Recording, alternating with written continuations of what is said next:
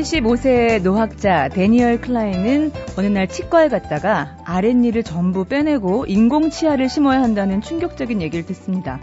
틀니를 고정시킬 만한 치아도 없을 뿐더러 이런 식으로 방치해 두면 고기도 못 씹고 웃기조차 힘들 거라는 얘기였죠.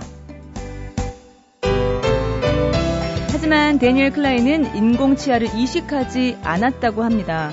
아, 이 나이에 고기를 꼭 먹어야 되는 것도 아니고 이 나이에 좀 얼빠지게 웃는다고 수치스러운 것도 아니니 그 돈으로 차라리 그리스 여행을 가겠다라고 했다는데요. 가방 속에는 그리스에서 읽을 철학책들을 가득 넣고서 말이죠.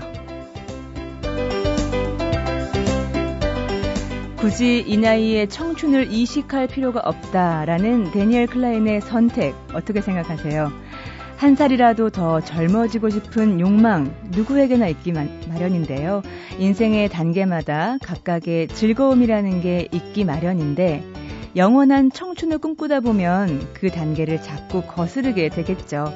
자신에게 남은 시간을 솔직하게 인정하면 그 남아있는 시간들을 가장 적절하게 효율적으로 이용하게 된다는 데니얼 클레인의 지론을 보면서 순리대로 산다는 것에 같이 생각하게 됩니다. 안녕하세요. 소리나는 책 라디오 북클럽 방현주입니다.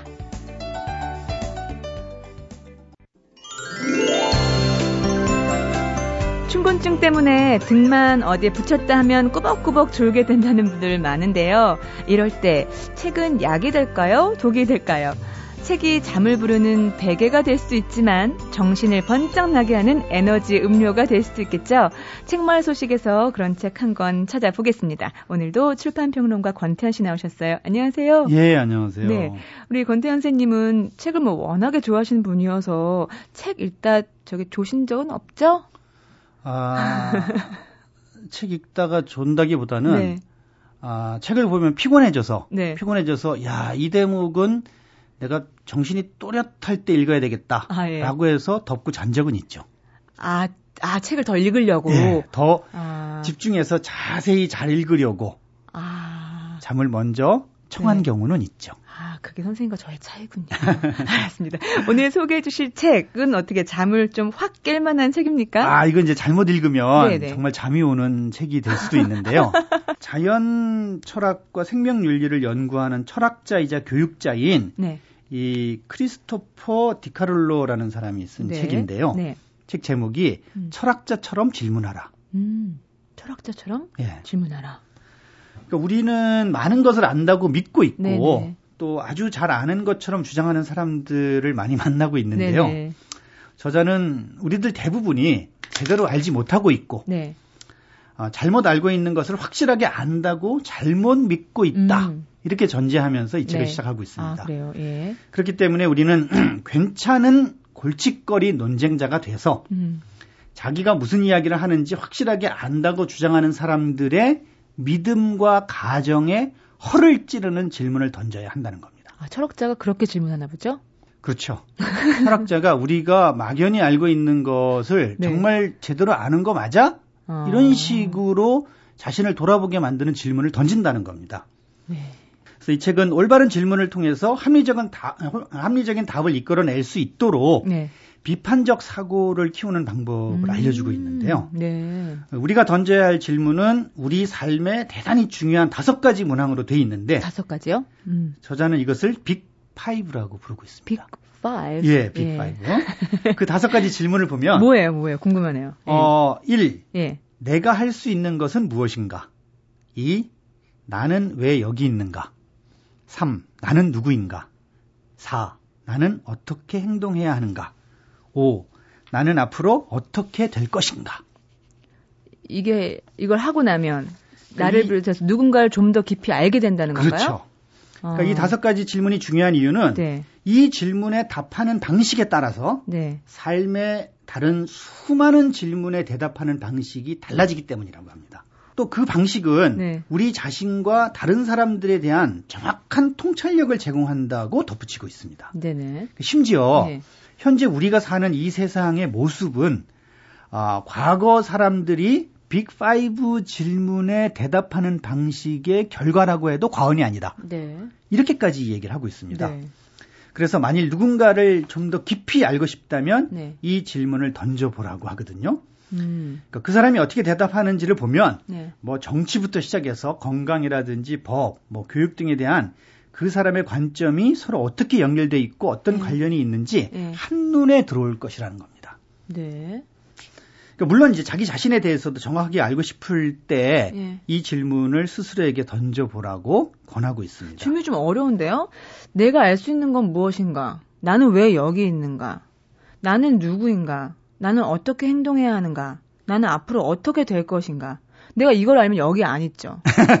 아니 그런데 네. 그런데 이제 그냥 질문을 던졌을 적에 어떻게 대답하느냐에 따라서 그 사람의 관심사부터 시작해서 음. 줄줄이 이제 어, 그 사람의 지금 의식 상태라든지 네. 이런 부분에 대해서 이제 알 수 있는 거거든요. 그 사람들의 어떤 스펙트럼이 쫙 보일 수 있는 그렇죠. 중요 키워드라는 거죠. 네, 그러니까 이제 음. 이 질문에 이 질문에 자기가 진지하게 더 깊이 대답을 할수록 음. 그더 많은 부분이 보여질 수 있는 것이죠. 어, 그렇겠죠. 예. 그래서 이 책은 이제 모두 3부로 구성이 되어 있는데요. 네. 1부에서는 합리적인 대답을 이끌어내는 비판적 사고를 위한 논리 도구들의 사용법을 알려주고 있습니다. 네. 그리고 2부에서는 역사상 가장 위대한 골칫거리 논쟁자들을 살펴보고 있고요. 예. 3부에 들어가서는 이제 빅5 질문에 대답하는 방식을 다루고 있는데요. 음. 그러니까 비판적 사고를 위한 논리를 어떻게 전개하는지를 먼저 알려주고 네. 그 다음에 골칫거리 논쟁자들이 어떻게 사고했는지를 살펴본 다음에 직접 대답을 해보는 음. 과정을 거치게 하는 겁니다. 네네. 그래서 맨 먼저 논리를 네. 전개하는 방식부터 네. 아 이거 우리가 이걸 알아두면 참 네. 도움이 되겠구나 네. 하는 어떤 그런 내용이 나오는데요. 네. 어, 그 부분을 잠깐 좀 설명을 해드리면 네. 논증을 집에 비유해서 이야기를 합니다. 집이요? 예. 일반적으로 집은 토대, 또 벽, 지붕 이렇게 이루어져 네. 있잖아요. 그러니까 논증의 구조 역시 마찬가지라는 겁니다. 음. 어, 모든 논증은 토대에 해당하는 가정, 그렇죠. 그 다음에 벽에 해당하는 전제, 아. 그리고 지붕에 해당하는 결론으로 구성이 돼 있다는 겁니다. 네네. 그러니까 집을 지을 때 지붕이 머리 위로 무너져 내리는 일이 생기지 않게 하려면 음. 벽을 튼튼하게 세워야 음, 되잖아요. 말 되네요. 그리고 예. 또 벽이 튼튼하게 서 있으려면 기초 공사를 확실하게 해야 음. 되는데요. 이 논증 방식으로 생각을 펼칠 때도 생각의 토대, 즉 네. 가정을 확실하게 다지면 벽, 음. 즉 전제가 더 굳건히 서서 네. 지붕, 그러니까 결론을 흔들림 없이 지탱을 한다는 음. 겁니다. 네네. 그러니까 저자는 예를 돕기 위해서 예도 들고 있는데요. 네.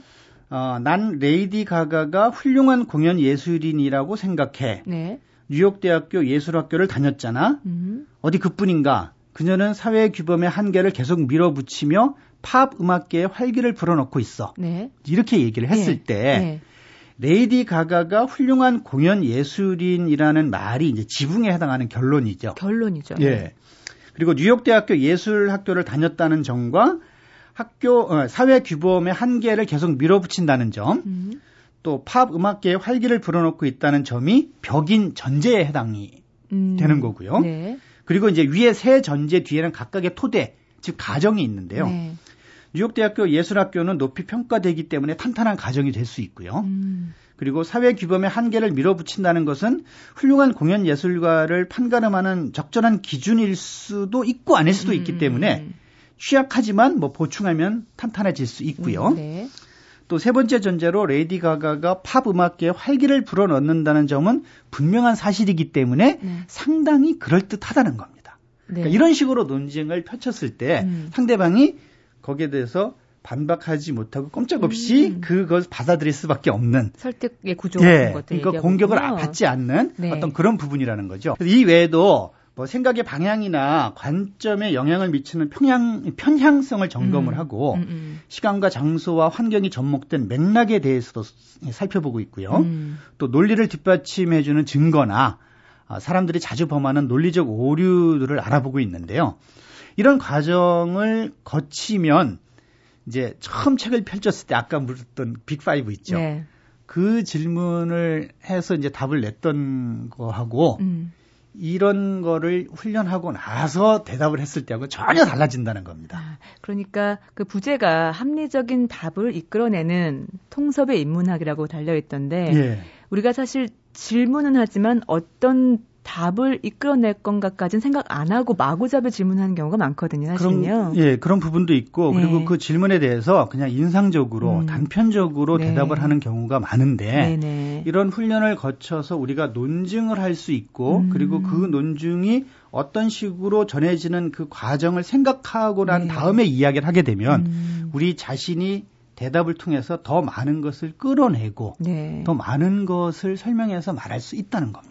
아, 아나운서인 제가 필독해야 하는 책인 것 같습니다. 뭐 이거는 그냥 뭔가 이제 자기 생각을 네. 분명히 말하고 싶고 또 다른 사람의 생각을 아, 확실하게 예, 알고 싶어서 음. 질문을 던지고 싶은 사람들 모두에게 네. 필요한 책이라고 생각을 합니다. 알았습니다. 오늘도 흥미로운 책 철학자처럼 질문하라 소개해 주셨습니다. 권태현 씨 고맙습니다. 예, 감사합니다. MBC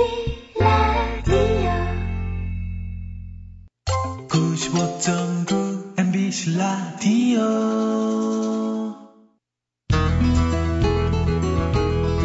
제가 학교 다닐 때만 해도요. 한국은 다른 나라와는 달리 단일 민족 국가이기 때문에 남다른 공동체 의식과 또 배달 민족으로서의 긍지를 가져야 한다라고 배웠습니다. 그런데 돌이켜 생각해 보면 수많은 외세 침략과 교류 속에서 오로지 하나의 혈통을 이어오고 지켜오는 게 가능했을까요? 그런 의문 다 드시죠? 더욱이 요즘 같은 다문화 시대에는 이 단일 민족의 신화에 갇혀 있는 우리의 의식 깰 필요가 있습니다. 이번 주 북카페에서는 조선시대의 백정은 북방 민족의 후예고 그렇기 때문에 단일 민족의 신화는 허구에 불과하다라는 그런 주장이 담긴 책을 만나보려고 합니다. 제목은요. 백정 외면당한 역사의 진실인데요. 저자이신 역사학자 이희근 박사님 나오셨어요. 안녕하세요. 안녕하세요. 네, 반갑습니다. 음, 백정 어, 낯선 단어이기도 하고 친숙한 단어이기도 음. 하고 이 백정이 북방 민족의 후회고 또 그렇기 때문에 오래 전부터 우리 민족이 단일 민족 국가가 아니라고 하셨어요. 상당히 어떻게 보면 파격적이고 논쟁을 일으킬 만한 얘기이신 것 같은데요. 아니 이제 그 백정은 이제 도축하는 사람으로 이제 보통 네. 이해하고 있을 겁니다. 그렇죠. 근데 조선 시대 와서 네. 이제 백정이란 그 독특한 부류가 나타나거든요. 네네. 근데 이 자체를 이 사람들의 기원이 어딘가를 어. 훑어보니까 네. 북방 유목민적인 음. 그란족 내지 몽고족 후손인 걸 이제 확인했죠. 아 조선시대 이전에는 백정이란 단어도 없습니까? 원래 이제 네. 이 북방 유목민들을 백정이라고 네. 칭하기 이전 백정이란 명칭은 호칭은 원래 이제 군대에 이제 어. 가지 않는 사람들. 네. 요즘 말로 하면 이제 예비군이죠. 예비군. 어. 항시적으로 이제 그 군대에 동원될 수 있는 아. 예비군들을 네. 이제 백정이라고 칭했거든요. 아. 그러니까 우리가 흔히 아는 도축하는 사람들의 개념은 조선 시대에 생겼고 물론 이제 도축하는 네. 사람들이 있었죠. 그 백정이란 그, 말이 지칭하는 이제, 것이요. 네, 네. 아, 근데 예전에는 우리가 그 단일 민족이라는 것을 사실은 별 의심 없이 좀 받아들였어요. 학교에서도 그렇게 가르쳤고요. 근데 지금 생각해 보면 아까 서두에서 음. 말씀한 것처럼 현실적으로 가능할 것 같지가 않기도 합니다. 오랜 몇천 년의 역사 속에요. 어떻게 생각하세요? 그 특히 이제 한반도라는 게 네. 그 대륙 그리고 남쪽으로 해양에 네. 걸쳐져 있어서 네. 이제 주로 이제 북방에서 음. 사람들이 내려오지만 네. 해양 쪽에서도 당연히 그렇죠. 교류 지점이니까요. 네네. 한반도 지정학적 유치 자체가. 네네. 그래서 이제 단일 민족이 될 수가 없죠. 한반도 구성원 자체가. 그 진시황 때도 우리나라 건너왔다는 그런 사료도 있나요? 예. 어, 그건 어떤 그, 얘기인가요? 그, 우리가 보통 이제 신라나 이제 가야인들이 마치 이제 한반도 토착인 것처럼 생각하는데 네네. 이 사람들이 이제 진시황 폭정을 피해서 그 동북지방, 네. 그러니까 옛나라나 중국 옛나라 사람들이 이제 그, 그 진시황의 그 폭정을 피해서 음. 한반도 남부로 이주해 왔죠. 아, 진시황 때 진나라 사람들도 한반도 남부로 옮겨왔다라는 예. 기록도 있고요. 네. 그런데 여기서 짚고 넘어가야 할 것이 왜 끊임없이 우리는 계속 단일 민족으로서의 긍지를 가져야 된다. 우리는 단일 민족이다. 계속 그런 교육을 받았을까요? 뭔가 구심점이 필요했던 걸까요? 그 이제 특히 이제 구한말 때 외세 이제 침입을 받지 않습니까? 네네. 근데 특히 이제 일본. 그렇죠. 그 이제 실제 식민지까지 되고요. 이때 이제 그 저항 수산으로서 음. 우리는 이제 하나다는 네. 그 단일 민족이라는 아. 이데올로기를 만들어낸 거죠. 아, 어떤 우리는 하나다는 자긍심 네, 이런 것들 네, 갖고요. 그게 대응하기 위해서. 아. 여기에다 이제 일본인 역시도 네. 너희는 이제 그 문명화된 일본에 의해서 지배를 받아야 문명화될 수 있는 음. 그 한국 야만적인 한국인다. 네. 다 붙여서 단일민족이라는 신화가 만들어진 거죠. 아, 또 그런 배경을 우리가 이해하고 다시 이 책, 백정, 외면당한 역사의 진실로 돌아보면 그 안에 그래서 지필 동기가 있으실 것 같아요. 그 우선은 그 한국인들에게 순수한 단일민족이라는 음. 그 우월감이 존재한 것 같아요. 우월감, 네네. 외국인에 대해서 이제 네. 혐오하거나 음. 기피하거나 이런 현상이 네. 존재한 것 같아요. 예, 특히 예. 요즘 다문화 가장을 사람들을 포함해서 음, 음. 외국 한국에 거주하는 외국인이 한 150만 정도 그렇죠. 된다고 하더라고요. 네네. 근데 이들 단체에서 음. 관련 단체에서 연구 결과를 발표했는데 네. 그 150만 정도에서 한 70% 이상이 인종차별적 대우를 받았다고 그, 그 응답한 조사 음. 결과도 나오고 음, 하거든요. 제, 네, 제 느낌으로는 70% 아니라 거의 100%에 가까운 분들이 어떤 부당한 대우를 받았다라고 얘기하실 수 있을지도 모르겠다라는 생각이 사실은 양심적으로 들어요. 예, 그렇죠? 그, 런 네. 조사를 봤을 때 음, 음. 만약 이, 이 사람들이 네. 다시 이제 본국으로 돌아가서 네.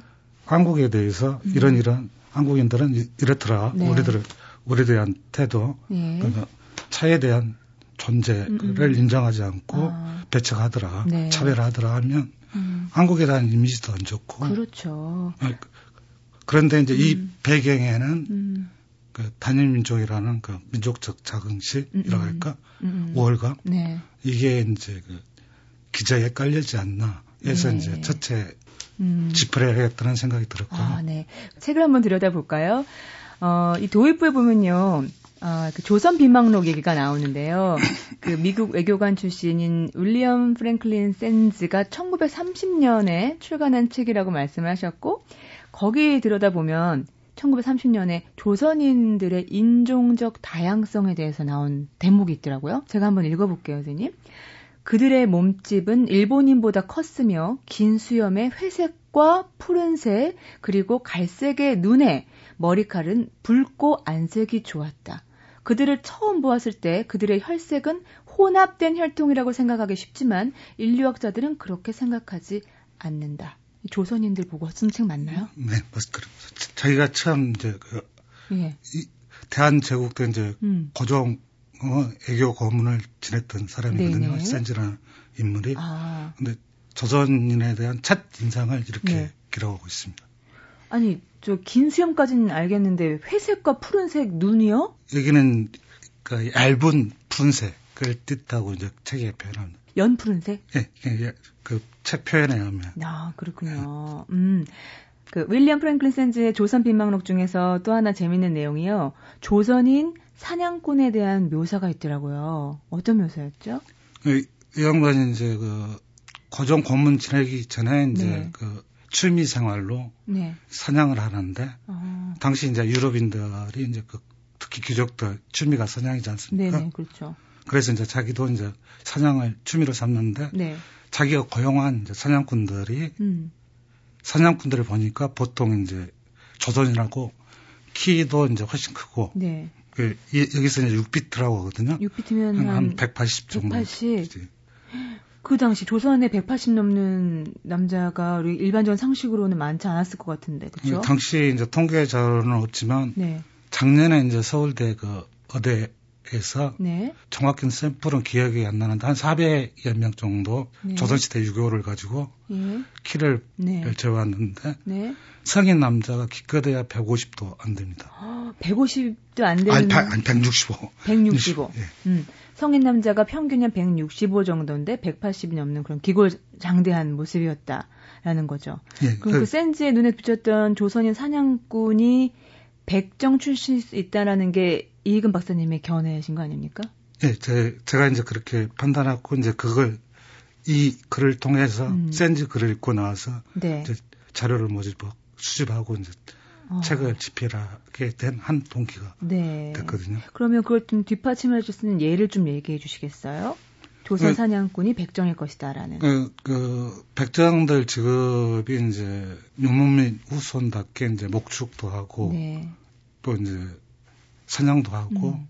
우물가에서 이제 나처라는 버드나무 가지 가지고 이제 바구니나 이런 걸 만들 만들거든요. 어, 네.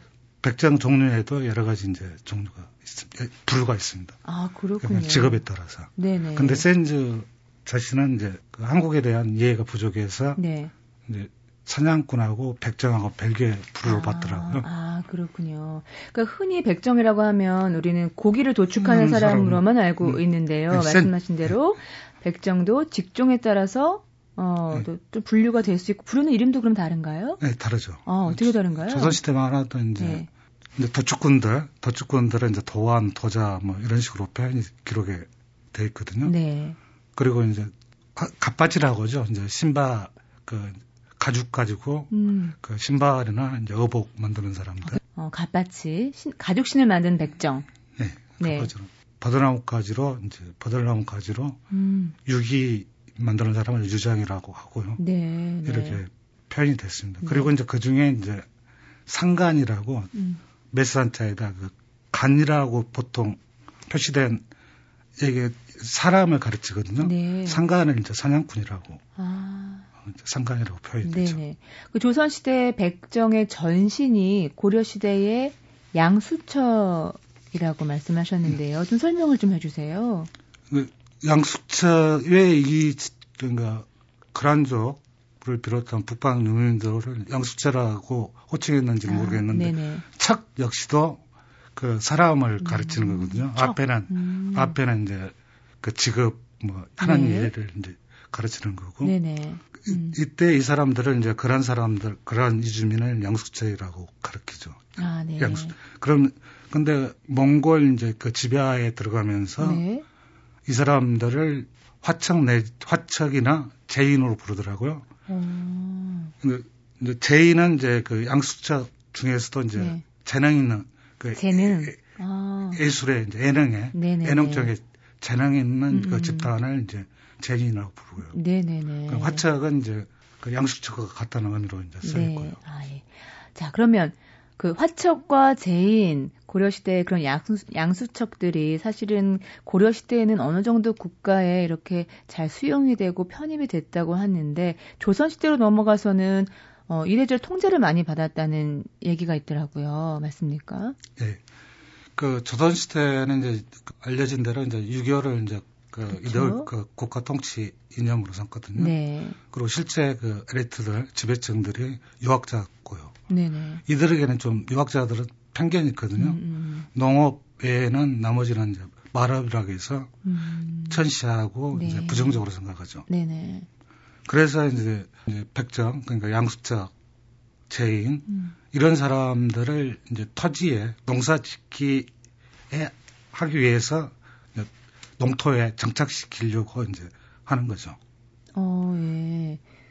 그러니까 조선 시대에서는 어떻게 그 사람들을 정착시키기 위해서 어떤 방법을 썼나요? 그러면요. 일단 그 유랑하지 못하게 네. 법으로 이제 금지를 시켰어요. 금지를 시키죠. 오, 그리고 그렇게 도축하고 이런 사람들 농경 생활을 하도록 강요하고요.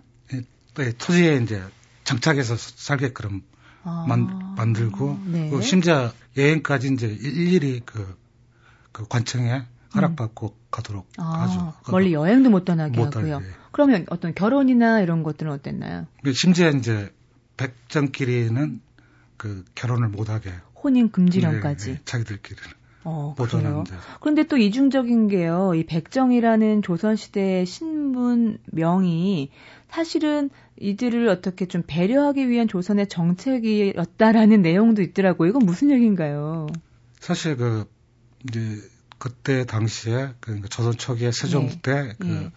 유정자들은 이 호칭 때문에 재인이나 이제 화척이라는 호칭 때문에 음. 이들이 이제 보통 일반 주민들하고 어울리지도 않고 음, 이제 네. 차별받는다 네네. 이렇게 생각한 것 같아요. 아. 그래서 이제 호칭만 바꾸면 네. 자연스럽게 어울리고 네. 그 토지에 이제 정착할 수 있지 않나 이렇게 아. 판단해서 네. 명칭을 이제 백정으로 그 부르게 된 거죠. 그러면 어, 백정끼도 아무리 유랑을 하지만 그래도 같이 좀 모여 살았던 거주 지역 같은 것들이 남아 있나요? 어떤가요? 그, 그 조선 시대에는 이제 그 고려 시대 기록에 보면 네. 이제 대표적인 게 지리산 지리산요? 지리산 그, 음. 그 산기슭에 있는 남원 같은 경우는 네. 그, 그 남원 인구의 거의 절반이 예. 백정이더라고요. 남원이요? 예. 저희 신랑 고향이 남원인데. 어, 그래요? 예, 그, 그 조선, 그 조선왕조 실록에 따르면 그렇더라고요. 그래요? 오, 고려 때는요? 고려 때 보면 이제 한양도 네. 요즘 개발돼서 그렇지 네. 사실 다 주변이 산이거든요. 네. 근데 그래서 이 그 한양도 대표적인 이제 그 백정 선조인 그 재인이나 네. 화척들의 고장이었던 것 같아요. 이 서울이요? 예. 그러니까 그 고려사 기록을 보면 네. 국왕이 이제 서울을 방문하거든요. 네네. 이제 그때는 이제 나, 남경이 아 고려의 남경. 남경이죠. 그렇죠. 예. 근데 이 사람들이 연애를 붙을, 음. 베풀더라고요. 네. 국왕을 위해서. 네. 그런 거 보면 상당수가 서울에 살지 않았었나 어. 그런 생각이 듭니다. 어, 그 앞에서 쭉 살펴본 것처럼 백정의 조상은 그러니까 말씀하신 대로 북방 유목민, 네. 이라는 게 좀 확실시 된다라고 말씀을 하시는 거고요. 유력하다고 말씀하시는 거죠. 네. 한반도로 넘어오게 된 역사적 배경을 좀 간단하게 설명을 해주시죠. 고려 때 이제 그라른이 침략하죠. 네. 근데 이때 이제 고려사에는 사실 그 기록이 남아있지 않습니다. 네. 그란족이 이제 한반도에 유입된다, 유입된 사례가 보면 이제 제일 많아야 수십 명 고려사 기록에 따르면요. 네. 네. 근데 이제 사실 그 왕에 대한 행위에 대해서는 짜증날 정도로 많이 나오, 음. 나오거든요. 아, 어디 차례 가서 뭐 잔치를 했다든지. 예. 그렇지만 이제 이, 이 그란족이 넘어온 문제는 크게 문제가 안 되니까 기록을 안 당겼는데 음. 음. 다행히 이제 네. 중국 송나라 사신이 고려에 이제 사신으로 오거든요. 음. 음. 스강이라는 인물이 네. 이 사람이 이제 고려에 와서 듣고 보고한 걸 음. 기록에 남깁니다. 거란과 전쟁 때 포로로만 2만 명이 이제 고래에 잡혔다고 한 기록이 있거든요. 어, 2만 명이나요? 네. 오, 그렇군요. 그리고 이제 그 원나라 지배하면서 네. 뭐 군인으로 관리로 원나라 출신 음. 관리들이 이제 유입되고 그리고 거기에 따라서 고위 관리들이나 왕비들은 네. 자기 그 가족 음. 그리고 이제 그 몸종들까지 이제 데리고 오죠. 아, 원나라, 원나라 몽골족. 몽골족들. 아, 그렇군요. 네, 이렇게 해서 이제 백자이라는 음.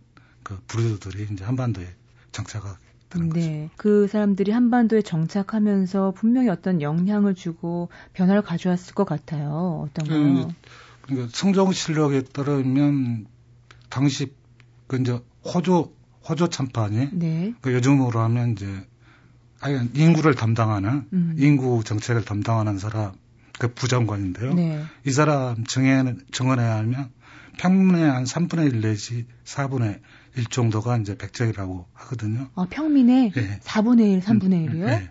상당히 많네요. 네. 그리고 이 사람이 이제 인구 정책을 총괄한 네. 인물이기 때문에 네네. 상당히 신빙성이 있는 그 정언이죠. 네네. 근데 물론 이제 이때 그 도축업이 황이거든요. 음. 그래서 아마 백정 인구가 이제 좀 상당히 폭발적으로 늘어난 것 같습니다. 지금 말씀하신 도축업이 호황이라고 하셨는데 네. 그러면 육식 문화가 널리 퍼졌다는 건가요? 그렇죠. 어. 고려 때, 그러니까 네. 고려 중기입니다. 음. 이때까지만 해도 그 왕족이나 네. 귀족들만 그 네. 고기를 먹었다 하거든요. 네. 육식을 했고, 했고 네. 일반 평민들은 이제 물고기나 먹고 그랬다고 네, 네, 그 기록이 나와요. 고려 때는 또 불교를 장려했잖아요. 네, 불교 물론 이제 불교 영향도 크고요. 어. 그러니까 살치량에 대해서 이제 터부시하니까요. 어, 그래서 넘어서 조선 시대로 가면 소고기의 소비량도 점점 그러면 음. 증가했겠네요. 폭발적으로 늘어요. 폭발적으로요. 그렇죠. 아, 그래서 나라에서는 그걸 어떻게 관리를 했을까요? 그러면? 근데 그 선은 이제 농경에 절대적으로 네. 필요하니까요. 그러니까요. 금지령을 이제 서, 도축 금지령을 내리죠. 어... 못 잡게. 네네. 그러니까 당시 지배층 유자들 사고는 이건 음. 농업이 우선이기 때문에 네. 농경에 그 방해되는 네. 요소는 이제 무조건 금지하는 식으로 정책을 펴나가죠. 그런데 백정이라는 것이 이제 도축업을 주로 했기 때문에 그러면 이렇게 도축 금지령이 있었다면 백정한테도 영향이 바로 갔을 것 같아요. 이제 불법화가 된 거죠. 아. 그러니까 불법화가 되니까 네. 오히려 더 가격이 뛰게 되니까 네. 그러다 보니까 그 사대부 관료들 고위 관료들까지 덕축업에 뛰, 그, 뛰어들게 되죠. 어, 그러면 상황이 이렇게 급변하게 되다 보면 백정들이 사실 어쩔 수 없이 금지당한 자기의 그 일이 업이다 보니까 비밀리에 하는 사람도 생겼을 것 같아요. 네. 그러니까 불법적으로 이제 네. 밀도살이 성행하게 된 거죠. 어. 그러다 보니까 이제 네.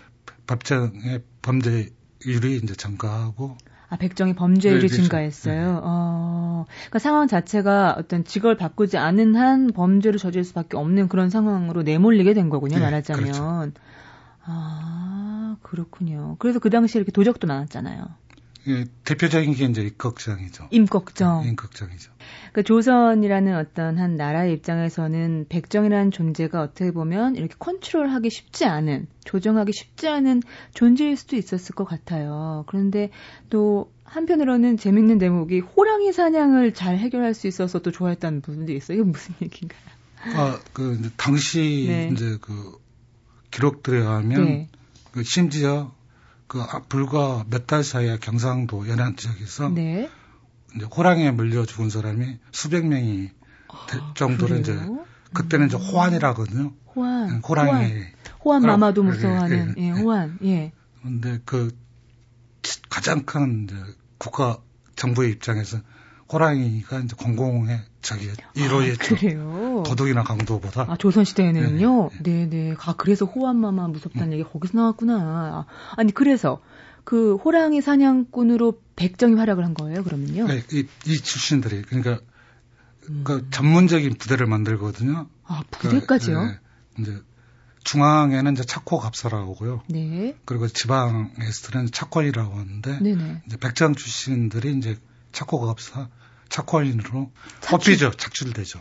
아, 그렇군요. 그러니까 그래서 이제 뭐 네. 출세한 사람도 나타나고요. 아, 출세를 했다니요?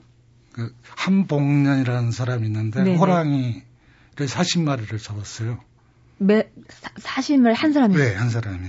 어. 그래서 이제 세조가 실험을 해요, 실질적으로. 어떻게 해요? 호랑이를 잡나. 아. 그고 잡아요. 어, 잡아서 이제 겸사복이라고 이제 왕실 국왕 이제 그 경호원으로 특채가 되죠. 아, 국왕 경호원으로 네. 어떻게 보면 고관에 오른 거네요. 핵심 이제 측근이 되는 거죠. 아, 호랑이 40마리 잡았으면 저, 측근으로 둘만 네, 하죠. 네, 네. 아, 그렇군요. 9월 말에도 호랑이 사냥꾼이 큰 공을 세웠다고 하던데요. 이제 병인 양요가 이제 프랑스가 전설을 찾아오지 않습니까? 네. 이때 이제 곧바로 이제 그 임진 에란 때 실제 최초로 이제 그 문경에서 그 조선 군이 이제 최초로 승리를 하거든요. 네. 그때는 이제 상관이라고 해요. 아, 예. 네, 그 사냥꾼들을. 네, 상관, 이름 상관. 이 이제 상관 부대가 네. 최초로 일본물을 물리치죠. 어. 그리고 병자호란 때도 유일하게 승리한 게 이제 병자호란 때는 이미 초청이 보급되거든요. 네. 이때는 이제 삼포수 내지 산행포수라 하거든요. 어. 근데 이 사람들이 기마에서 경기도 기마에서 청나라 군대를 물리친 적이 있죠. 어, 그래요. 이런 역사적 경험을 이제 유정자들이 알고 있죠. 음. 그래서 그 프랑스군이 찾아오자 곧바로 백정들, 아니 그 사냥꾼들, 백정수실 사냥꾼들 소집령을 내립니다. 아, 그러니까 전쟁이 터지니까 네, 네. 사냥꾼 모여라 소집령을. 네, 네. 그러니까 네. 각도 감사나 병사에게 네. 즉각 그 동원하도록 이제 명령을 내리고 아. 그리고 이제 서울 인근 고을은 군수들에게 이제 네. 명령을 내리죠. 아, 그리고 전쟁 터졌다. 그러면 온 나라에 말하자면 그 힘센 특수부대들 모여라. 용, 일종의 용병이죠. 용병, 그렇죠. 딱 맞네요. 요즘 말로 표현하면. 어. 이, 이, 이제 동원령 내리고 실제 네. 그 프랑 정족산성에서 이제 이 부대가 양현수가 이끄는 이 부대가 네. 프랑스 군을 이제 일격을 가하죠. 오. 어. 프랑스 군이 그때 이제 뭐 통상 조약하고 네. 이제 그 프랑스 신부들 이제 살해 음. 그 책임을 져라. 네. 그 삼정성 음, 그 처형하여라 이 조건 그 목적을 달성 못하고 이제 철수하게 되죠. 그 백정이라는 신분 언제쯤 자유를 찾았을까도 궁금하거든요. 1895년에 이제 이미 94년인가 가보 계획 때 이제 그 신분제 폐지가 되죠. 네. 근데 실제 이게 법적으로 폐지됐다고 해서 음. 그 사회에서 사회적으로 그 차별, 그 편견 이런 건 폐지된 건 아니죠. 그렇죠. 예. 음.